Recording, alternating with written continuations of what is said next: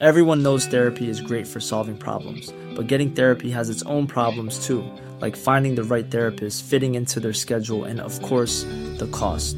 Well, BetterHelp can solve those problems. It's totally online and built around your schedule. It's surprisingly affordable too.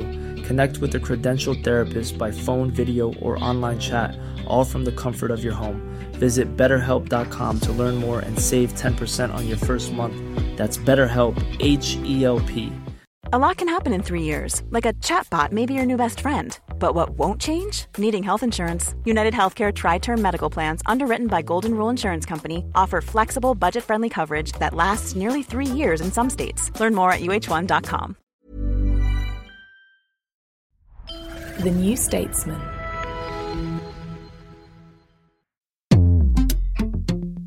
Welcome to the New Statesman podcast. I'm Rachel Cunliffe, and on this episode, I'll be asking what does a think tank actually do?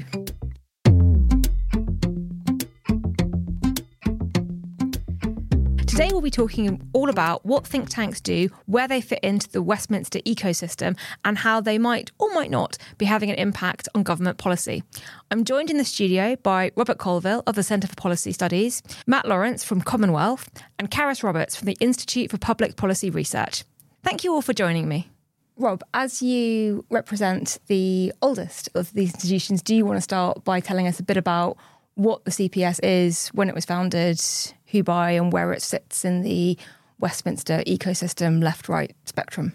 Sure. So the CPS Centre for Policy Studies is coming up for its 50th anniversary next year, which is faintly terrifying. And it was founded by a group of people within the Conservative Party who didn't like where the Conservative Party was going. And so primarily Keith Joseph, but then very rapidly Margaret Thatcher and various other people who coalesced around him. And it became the nerve centre of what became Thatcherism. So when she became party leader, it was effectively folded in almost to the Conservative Research Department. And you had this sort of, as a kind of paramilitary wing slash thinking space for, Don't you have a, the pi- party. a picture of her fixing a plug on the wall? No, we've got a portrait of her on the wall. There was a story that quite very early in the in the CPS's career, it was moving into its offices in Wilfred Street, and no one could get the lights to work. And she kind of went, "Oh, you useless men, get out of the way! I'll do it." And got down on her hands and knees and started rewiring the electricity as she would indeed rewire the British state, which is the the metaphor there. So fairly obviously, we are inheritors of, that- of that tradition. We believe in a sort of a, a free market, small state, individual liberty, and and carry on going without the sort of formal connection to the Conservative Party, but obviously sort of seeing it as the best vehicle for the things that we believe in. And Carys, the IPPR is almost as old, but from a very different perspective. different perspective, but actually not dissimilar origins in some ways. So we're about 35, we were founded in the late 80s. And I guess by people on the progressive side who had seen that people on the right had founded these think tanks that then led to a rejuvenation of thinking and wanting to do the same for the progressive space as well. And so, yeah, the, found, the founder started the think tank very much based on a model of some of the other think tanks on the right, like CPS, like IEA, and and it's gone on from from there really. And obviously, we've evolved over time, but keep those progressive values at the heart. And I should say IPPR is the Institute of Public Policy Research. Yes, Institute for Public Policy. Yeah, Research. there's a tendency towards quite bland seeming names. In fact, Keith Joseph deliberately did this with uh, Ted Heath so as not to alarm him. He said, I'm finding this thing. We'll call, we, we want to study West Germany. We'll call it the Ludwig Erhard Foundation or the Centre for Policy Studies or, or something, rather than just the You've Got Everything Wrong, Mate Centre. Although, Matt, you've got a name for yours that says a bit more about what it does. You're very much the new kid on the block when it comes to, to think tanks. Yes, and I suppose I'm unusual in that I'm both the director of Common Wealth, but also the founder. So it's a slightly different experience. In some ways, inspired by Keith Joseph in that sort of attempt to have a rupture with what they saw as a sort of soggy Heathite failure of the sort of 70 to 73 government, albeit probably on different you know, political terms. In terms of, I think in some ways, Rob and I would both agree about the importance of freedom, but just like differing views of like democratization, decommodification decarbonisation is kind of our central themes towards that end. But yeah, so it's, it was founded, I actually used to work at, at IPPR and I sort of left IPPR to found it in 2019. So we're coming up for our fifth birthday. So entering school years. And uh, the name is Common Wealth, which is a lovely play on Commonwealth, but also Commonwealth. Exactly. Yeah, certainly to begin with. There were a few early meetings where people were like, "Oh, you're from the Commonwealth," but no, the idea, as you said, is play on the idea of commons, commoning wealth. The idea that wealth is a collective creation, and therefore we should sort of think about how we collectively steward that in common. So before we get too far into what think tanks do or how they work. What is a think tank? How do you define a think tank? I actually don't think the word think tank is always that useful because I think most people probably hear it and have no idea what you're talking about. I mean, we're an independent charity, which is where we begin. But in terms of what we are, we're researchers, we're policy designers, we're advocates, we're also communicators. And so we do lots of work in the media and so on. And I think tank will typically range across all of those different functions, essentially to provide timely policy advice and ideas into the political debate. I think there's also different think tanks play quite different functions. And so you will have sort of your Institute for Governments, which are much more on sort of the business of government. There'll be organizations perhaps more like Common Wealth or, or CPS in its origin, which is much more about rupture and sort of trying to sort of reimagine how we live together. There's think tanks that are much more specialized in particular areas. There's the IFSs, the sort of Resolution Foundation. So it's, I think it's more about some ecology of forms and functions rather than the sort of one particular thing. But I think certainly what Carys speaks to of that role of rigorous research, the development out of policy, and then how you sort of build the coalitions to actually take ideas from sketchings through to actual implementation. It's always a term which has resisted definition because it, it's such a wide space. There are think tanks which are charities, there are think tanks which are companies, there are think tanks which are set up almost by royal command. There are think tanks which are spin offs of universities and, and academic programs. Everyone who's doing policy who's not a university or the government or a political party is somewhere in that space on various different axes. Which actually brings me on very nicely to my next question, which is why is it important to have these independent organizations that do these things rather than that kind of research coming from universities, academia, or within the parties or the government itself? I can offer an anecdote from Germany which might speak to this. So I remember going back in 2014 or a, while ago, and their model is each party has a sort of attached think tank, and then the funding is based on the sort of percentage of the vote in their sort of most recent federal election, and they get a percentage of the pot allocated to think tanks. But as a result, those think tanks are very much like they're just like internal civil servants. They're sort of very much sort of narrow, not really speaking to the media, quite sort of insidery. Whereas I think they're also spec- spectacularly wealthy. They literally have their own, that. they literally have their own it, ski resorts and embassies it, and all exactly. sorts. But they don't have that sort of scrappy sense of like actually we need to try and create the weather, actually shift debate. It's, it's, it's quite comfortable in a way. And I think in a way the UK model of actually there's flaws, but that sense as a collective we're all in some ways trying to articulate new ideas, create the weather, create shape the debate, and then back it up with evidence and build the coalitions behind that. Whereas I think sort of the German model of having own ski resort seems a bit a bit less effective at sort of that fundamental role of generating and transmitting ideas into public debate. Are you saying that the CPS does not have its own ski resort? Unfortunately, I mean, despite what you read about sinister dark money, uh, one of the striking things about British politics is how underfunded it is compared with Germany, compared with America. I mean, you know, you get people from the US think tanks coming over for us, and they are these are people who have just spent hundreds of millions of pounds on office buildings in Washington, and they come to these sort of converted terraced houses with brown wallpaper, and they're just like, okay, this is what you guys do. I was a journalist for ten years, and it was a wonderful career to do, and I still write. I could count on the finger of one hand the number of times I'd actually changed things or may you know, actually had an influence on, on the debate. There's a sense that journalists don't have time; are just too busy writing, and politicians, and especially in their own government, are just too busy just dealing with all of the like running a department, dealing with endless crises. So it's actually a very, quite a rare space that you're in in British politics where you can just sit and think, and whether it's short term or long term, there's actually not that many people who are in a space to do that, and it's a really privileged position, I think. I'd agree with that. I guess two other groups we might compare think tanks to would be academics and civil servants. And the two things that come to mind are that think tanks can offer speed and they can offer creativity. And they will offer answers and recommendations, which academics sometimes struggle to get to. Think tanks do hold themselves to account for actually generating an answer that addresses the problems on the table. So, Carys, you've worked for a number of organisations that we could loosely term think tanks. I'm not sure if all of them do. The the RSA, the Social Mobility Foundation, the IFS, and, and now IPPR. Having had that kind of breadth of experience across the think tank ecosystem, what lessons have you learned about a good way to operate or how to have the most impact? Working at a range of different institutions really just has illustrated to me the point made earlier that there's a huge range and they perform very different functions. So, the IFS, for example, do extremely rigorous, intense data analysis. The RSA is focused on thinking about how to bring creativity into our social lives as well as policy and so on. So, they're quite different institutions. Whereas IPPR, I think, is probably more similar to some of the other think tanks that we've talked about in terms of performing that role that is close to kind of politics and close to policy while being backed up by that kind of rigorous research. But we range further than some of the, say, the analytical think tanks in terms of using qualitative research, covering quite a wide range of issues. When you start to sort of drill down into what you guys cover, in fact, all of you really, the sort of range of areas that you're interested in, it gets quite wide ranging quite quickly, which is quite exciting, maybe. It does. It's not without its challenges. As Robert says, you know, we don't have huge resources. And so ranging across policy areas can be quite challenging.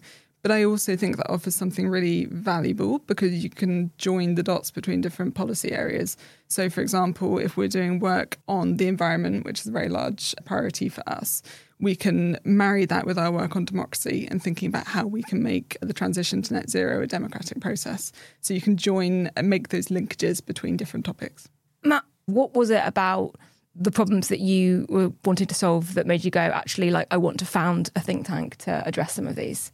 In some ways, Common Wealth could have been incubated within another think tank. And I think the reason I decided to set up on my own, it was literally like me basically was only full time employed to start. We've now got 11 employees. Was that sense like having ownership, which is actually the focus of Common Wealth? We sort of range across a broad range of topics, but through the prism of, sort of questions of ownership and governance and property relations. And it was that sense that actually, relative to a SPAD, where you're ultimately at the whim of your sort of political master, so to speak, civil servant, similar, having ownership of a sort of think tank where you can really design everything out from the aesthetic to the sort of areas of focus the key policy levers to Designing the, the ski chalet. To, to the, that was the first thing we did. The sketches are still on the wall, not yet built. The sketches are there, and it was that sense of having ownership and then being able to sort of intervene at different levels. So you can intervene in the media in a way that if you're a SPAD, you maybe you can do some briefings behind the scenes, but essentially you are you're silenced in that sense. You can intervene in terms of writing for publications like the New Statesman. You can intervene through research, through convening, through advocacy, through building out, trialing policy with sort of multiple scales of government local authorities upwards. So I think there's a sense of that there's flexibility, there's control, there's more autonomy. Becoming an MP in some ways is about losing control. It's about taking the party whip. It's about sort of being in a collective. In some ways, founding a think tank was about having a clear vision of the role of democratic ownership. And uh, that was a good vehicle to articulate and expand those ideas. After the break, we'll talk about the impact think tanks have on party policy and how you actually measure success. If you're subscribed to The New Statesman, you can get all our episodes ad free on the New Statesman app. You can get it on both iOS and Android. Just search for New Statesman on the App Store or Google Play Store. We'll be back in a couple of minutes.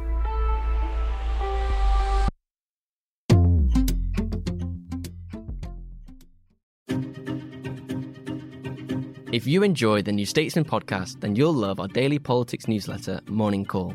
It's a quick, essential guide to the big political story each morning by me, Freddie Hayward, and Rachel Wearmouth, featuring original reporting from Westminster and beyond, our analysis of the latest political news, and some recommendations of the best reads of the day.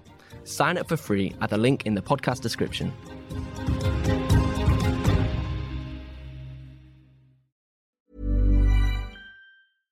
Cool fact a crocodile can't stick out its tongue. Also, you can get health insurance for a month or just under a year in some states. United Healthcare short term insurance plans, underwritten by Golden Rule Insurance Company, offer flexible, budget friendly coverage for you. Learn more at uh1.com. There is the opportunity, working as part of a think tank, to get into to party policy and influence it. And I'm looking at you, Rob, because you helped write the 2019 Conservative Manifesto.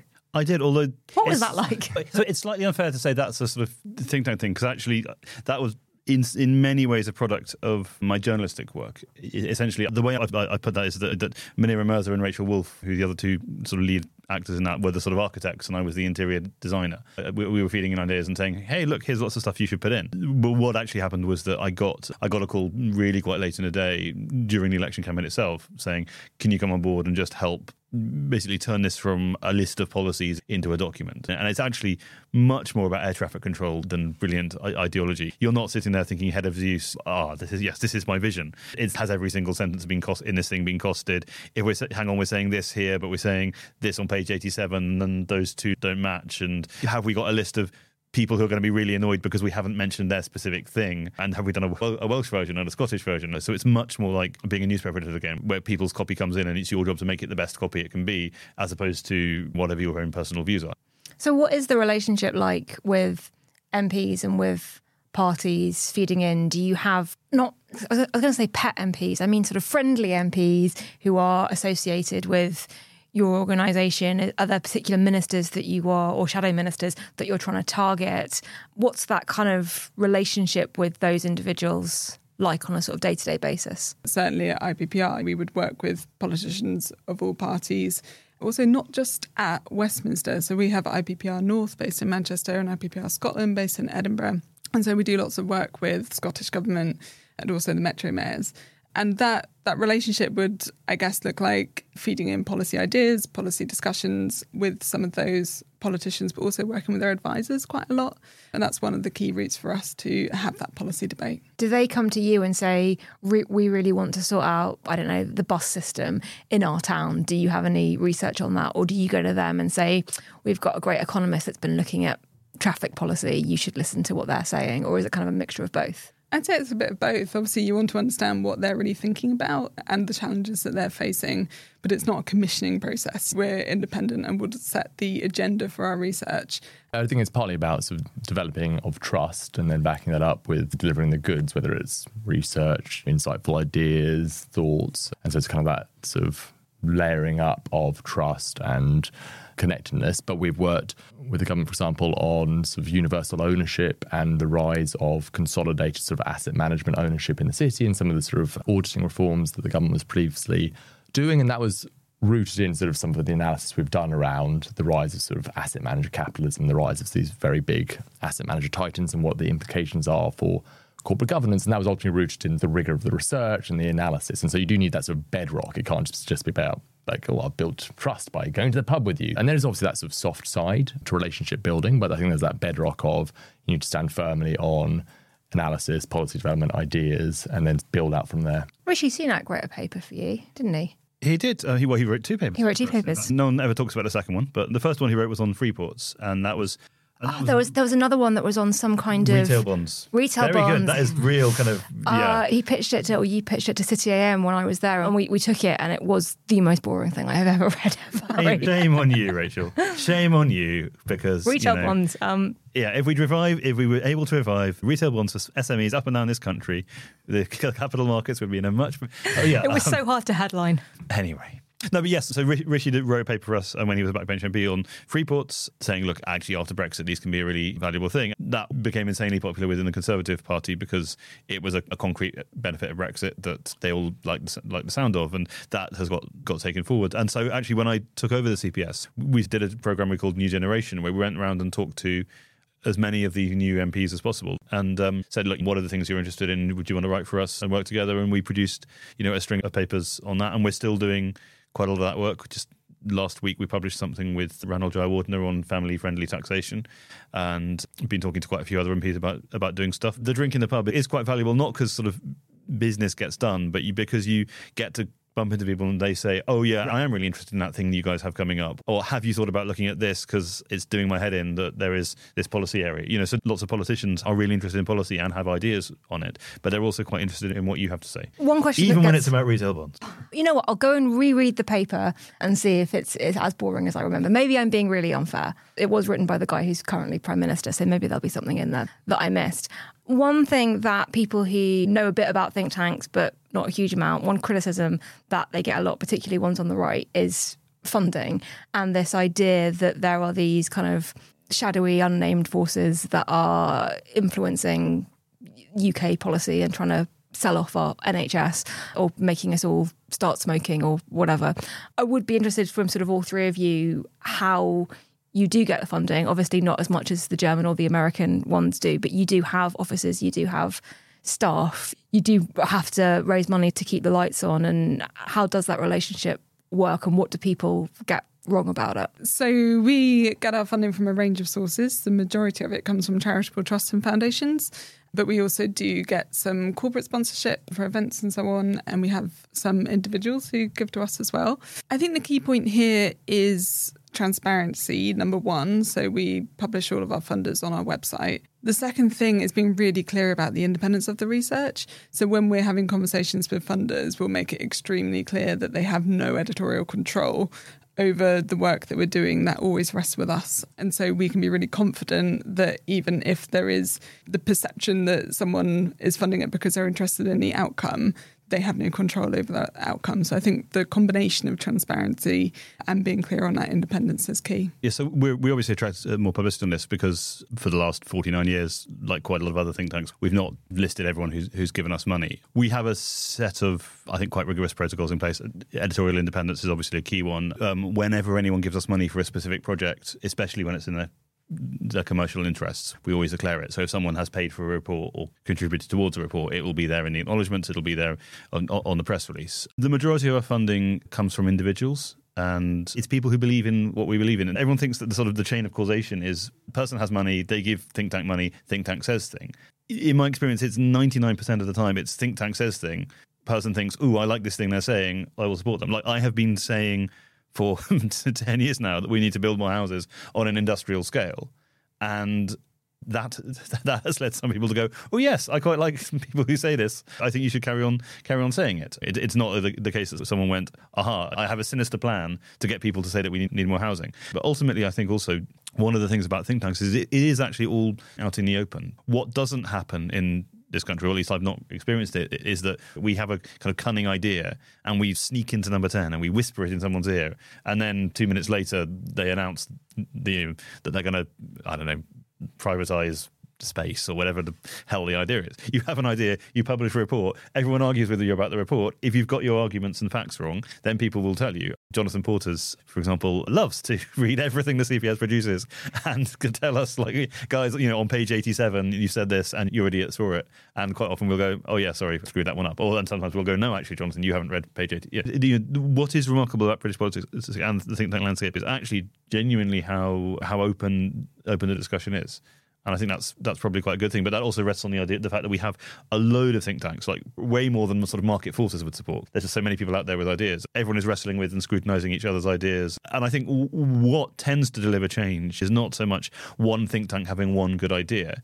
It's when you get a sort of critical mass. So the full expensing, this thing which was in the budget, the idea that Britain in, has been insanely stingy in how we reward firms for investing in making capital investments. That's something that we've shouted about. It's something that the Adam Smith Institute's shouted about. It's something that lots of think tanks on the centre left grew up a consensus that, yeah, this is really something where we're not doing very well and we should do better, which is why it's now become the orthodoxy. And when they, and they eventually did it. I think success generally has many fathers rather than being a product of a singular vision. And do you think think tanks go in and out of fashion in the sort of political space. Obviously, we've had 13 years of conservative government, so more think tanks on the right and centre right have had a lot of attention because they've been the ones that the government is, is more likely to listen to. But it feels like certain ideas or organizations get a lot of attention, get a lot of publicity for what they're doing. And then a couple of years later, it's a new one or it's an old one that now has got attention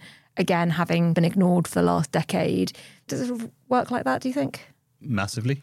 In, in Westminster, like proximity to power is currency. And if you are the think tank which is close to the people in power, then you have currency. So, you know, the CPS and, and the IEA, Institute of Economic Affairs, back in Thatcher's day, but then also Demos, uh, you know, the IPPR, Demos, Foreign Policy Centre, uh, reform in that kind of centrist era when we were all very interested in how public policy worked and everyone basically agreed with each other. Policy exchange under Cameron, like there, there is, and then under uh, this kind of mushrooming of, of organisations under Corbyn and uh, McDonnell because the traditional centre left think tanks were a bit a bit uneasy about some of the stuff they represented. So suddenly you had Owen Jones and co setting up a think tank called Class, which was funded by the trade unions. It, it, it is an extremely seasonal area.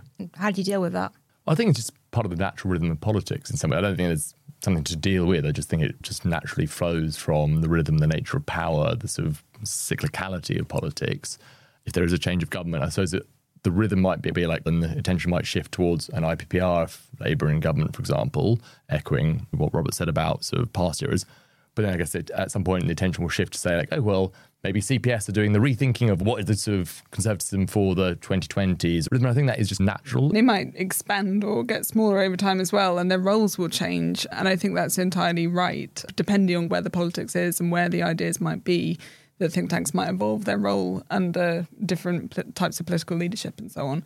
And I think it's that there is a need to reinvent and rethink and stay fresh rather than stay in perhaps what the kind of the theory of change was 20 years ago. And in terms of impact, can you give any examples of policies that your organisations have worked on that have been adopted by past governments, parties in the past? And sort of other than that, how do you measure success? How do you measure impact? What does success look like?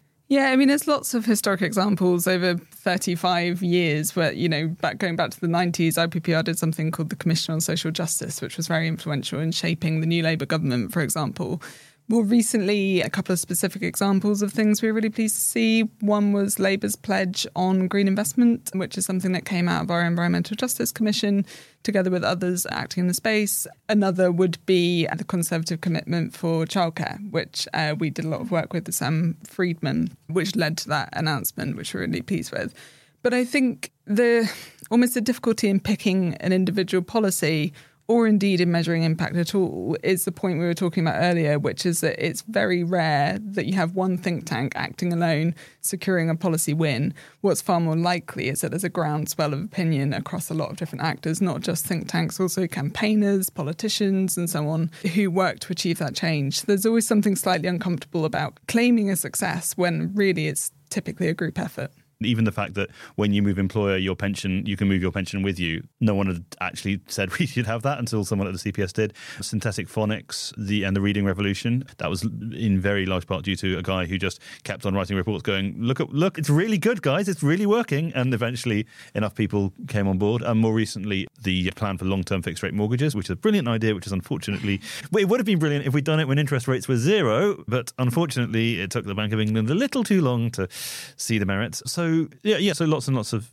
uh, of stuff. But I think that there's a difference as well between individual victories and between winning battles and winning the war. So you could we you could say, look, here's a list of 50 CPS policies which have been Im- implemented in the last 20, 30 years, job done. Or you can say, well, actually, look, the state is larger than ever, taxes are higher than ever. On what metric can you say you guys have succeeded? You're always fighting the war. You're always there's a kind of wider thing of trying to shape the narrative, shape the debate, and try to make more fundamental arguments as well as just get individual policy victories. Matt, do you have the Labour Party coming to you for ideas? And I think there's two things. I think first, it's as both Carys and Robert have said, it's about this sort of atmospherics as well. It's about the wider sort of terrain, and it's about like a war of movement versus a war of position. To use a sort of Gramsci mm-hmm. phrase of like, what are the sort of like quick wins, the nimbleness, but then what is the sort of like deep structural sort of structures of feeling that shape society, that shape politics, that shape culture, and can you sort of intervene in that? And I think Common Wealth in some ways more than most, is about this horizon of ambition that kind of explicitly seeks to look beyond the day to day while also then anchoring on the inside. Part of that, I suppose, one way to make that more concrete is that you know, we do a lot of work on the idea of an energy democracy, the idea of decommodified energy, decarbonised, it organises a public good, which is quite long term horizon. But then we've done quite a bit of work on the idea of a publicly owned generator, which is obviously a version of which is the Great British Energy proposal that Labour adopted last year. So we put out a report and we've been working on it over the summer and autumn of last year, and then that kind of was Keir Starmer's sort of key flagship announcement. So that was kind of an example. But I think probably more than most, Common Wealth and think tanks like Autonomy and others are about trying to prefigure stretch the imagination, you know, that collective sense of what we can be and sort of expanding that. But at the same time, very much trying to do robust, rigorous analysis on the spread between corporate bonds versus private sector developers of offshore wind farms. What are the sort of potential savings gaps? We do a lot of work looking at financial databases and sort of Bloomberg terminal style analysis. It's very much trying to keep a, a foot, foot in the real world of policy and politics, but we have that sort of, yeah, the war of position of the atmospherics that needs to be shifted. And that I think CPS in, in its early days in the 70s, and it was as much sort of cultural transformation as it was just here's a set of policy ideas that were adopted. And I think that's important to cleave to. If you got five minutes in a lift with Rishi Sunak or Keir Starmer, depending on who the Prime Minister at that particular moment was, and you wanted to pitch one policy that you think is really important and they should adopt, what would you go for? I think Rob's going to say houses. You're going to say houses. Well, actually, I, actually, the first thing I'm going to say is I should apologise to our German colleagues because I think I've misremembered. It wasn't a, a, ski resort; it was just a common or garden resort. So really, yeah. But no, um, yeah, build more houses, build, build, build, build, build. Carys?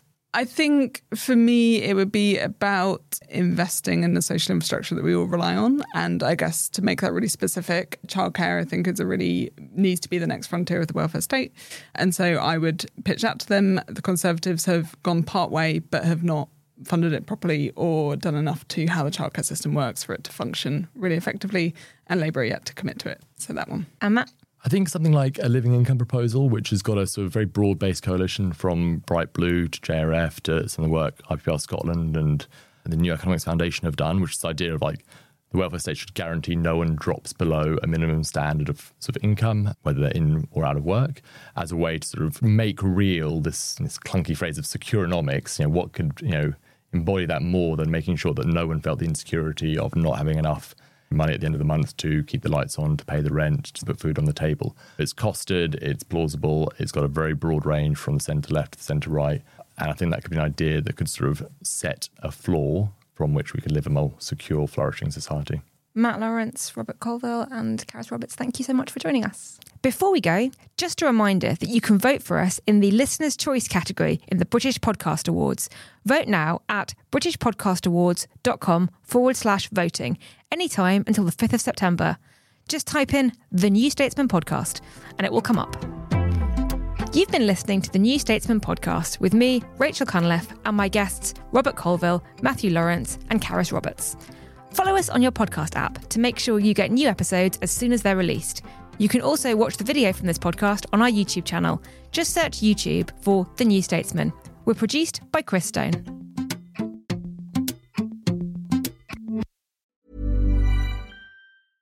Even when we're on a budget, we still deserve nice things. Quince is a place to scoop up stunning high end goods for 50 to 80% less than similar brands. They have buttery soft cashmere sweaters starting at $50, luxurious Italian leather bags, and so much more. Plus, Quince only works with factories that use safe, ethical, and responsible manufacturing. Get the high-end goods you'll love without the high price tag with Quince. Go to quince.com/style for free shipping and 365-day returns. Trust in politics is broken. So can we get UK politics working again? That was the last time we were happy. 2012. I'm Beth Rigby, Sky's political editor. Join me every week with Labour's Jess Phillips and Conservative peer Ruth Davidson for some electoral dysfunction. This idea of nuance has completely left politics. Yeah. Together, we'll focus on the policies that could deliver political satisfaction. Follow electoral dysfunction wherever you get your podcasts.